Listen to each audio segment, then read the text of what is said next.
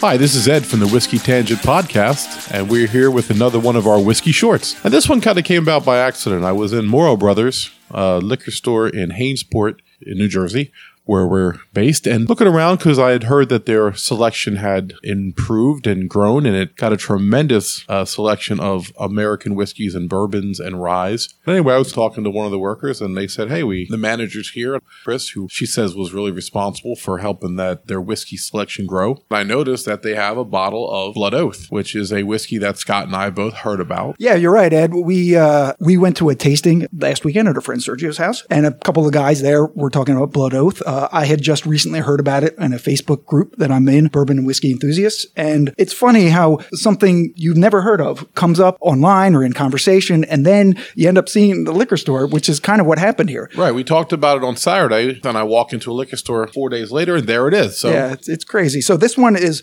pack number five. They've released one, pack number one, two, three, four, and five, uh, every year since 2015. Yeah. And they are always using three different bourbons sourced from different places. So I'm going to read you what's on their website about these three bourbons, and then we're going to taste it and tell you uh, what we think. Whiskey Short. So the current release is pack number five, as, as I said, uh, a masterful union of three well-bred bourbons. One, a 13-year mahogany bourbon. I'm not really sure what a mahogany bourbon is. Does it mean color? Maybe. I don't know. I don't know. Uh, unapologetically peppery with shavings of dark chocolate. Two, an 11 year silky wheated bourbon rich with vanilla and honey.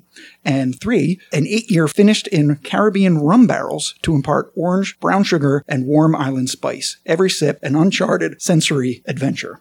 I mean, it sounds delicious. Let's taste it and see if it is. You know, I definitely taste the chocolate. That first one, peppery with shavings of dark chocolate, I taste that. That definitely hit first. I agree. Yeah. I agree very much. And um, hmm, I have to tell you, a very dense flavor. Dance. That's a- Dense is a word that I use when I describe it. It's like Great It's like for it. just a punches you in the tongue. I've never been punched in the tongue before. Here, let's try it again. Mm, right in the tongue. ouch. Hmm? Hurts so good. And so this is the brainchild of one guy, and they make a big deal about that. Yeah. That every batch of Blood Oath is the undertaking of one man, a student of both bourbon and science, loyal to no one family, favoring no one distillery, and bound by no one philosophy. This bourbon connoisseur has one goal in mind to seek out bourbons rare and wonderful, famous and forgotten, then bottle them in combinations previously unimagined for a lucky few not to cater to anyone's loyalties. He has sworn to never reveal where he finds his bourbon, but only to promise to choose and make the best he knows. Loose lips never tasted something so special. Blood Oath Bourbon. That was using your uh, announcer voice. It was very nice. Thank you very much. You should use that all the time. In, like speaking with like people in real life. Hi. I would like a Happy Meal, please, with a four piece nugget. In a world.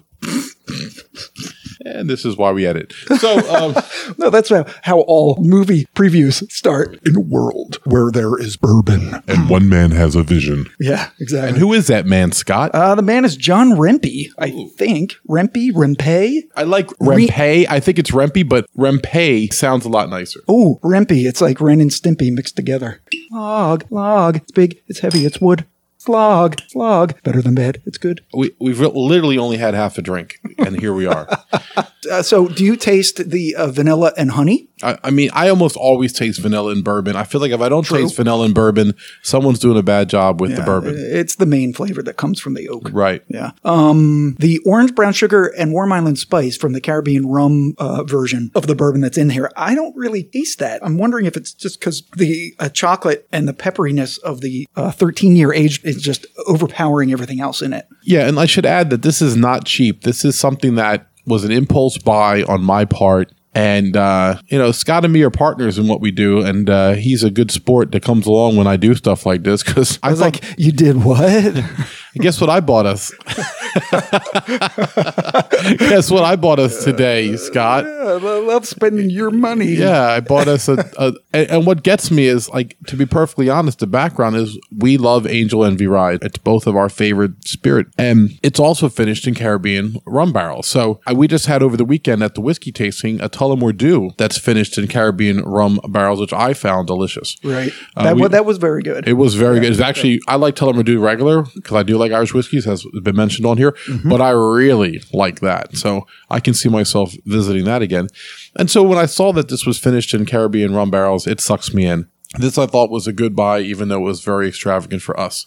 sometimes, you know, you just have to do it. You just have to, sometimes something just strikes you. We were talking about the Blood Oath. That's These why. other guys had done it. Right. Uh, the Caribbean rum cask thing. Because It seemed like fate. it- yeah, exactly. So, uh, how do you like it? Like, just I overall. like it a lot. It's a it's definitely an exceptional whiskey. It's advanced. It's intricate. I don't like it as much as Angel Envy Rye, but I've yet to find one that I do. But Mm. it was definitely worth the treat, and we will enjoy this bottle throughout the uh, the next Yeah, it, month it- or so. it- I definitely agree. It's not as good as Angel's Envy Rye, but it's very uh, complex, and I I'm going to enjoy trying it in different ways. Maybe uh, more ice, less ice, some water, so a little Right. bit less water. Uh, trying it neat, uh, trying it cold. Yeah, I think a- we're going to get something different every time. Yeah, and that's that is a very true statement. I found that as like because I had one ice cube and the flavor changed extensively from the first sip, which was kind of fiery and thick, and then oily almost on your Mm-hmm. Yeah, tongue, yeah. and then as it slightly chilled and watered down, as the flavors opened up and changed, it was very enjoyable. At ninety eight point six, there's a lot of room for you to proof it yourself. As they say, Mm-hmm. and so I say, if you if you have the money and you, it's great to split it with a buddy, and uh, it's unique. There's not a heck of a lot of it out there. So if you see a bottle, you know, like this was the only one on the shelf that they had that I took. So now they might have it underneath, and every time they leave, you just they throw one Oh up there. yeah, I, I bet I bet they do. They probably have like uh, eight of them. They probably they're bought, like, right. They've had Oh, to we buy only have this one. If you want to get it, it's going to go fast. exactly sucker. But anyway, He sucked you um, in. Fished it's, it's, in. it's delicious and uh, it's a great way to, to start off the weekend. Except, Agreed. except it's Wednesday, so I don't know what that means where we are. anyway, thanks so much for tuning in and uh, have a wonderful day. Cheers, everyone.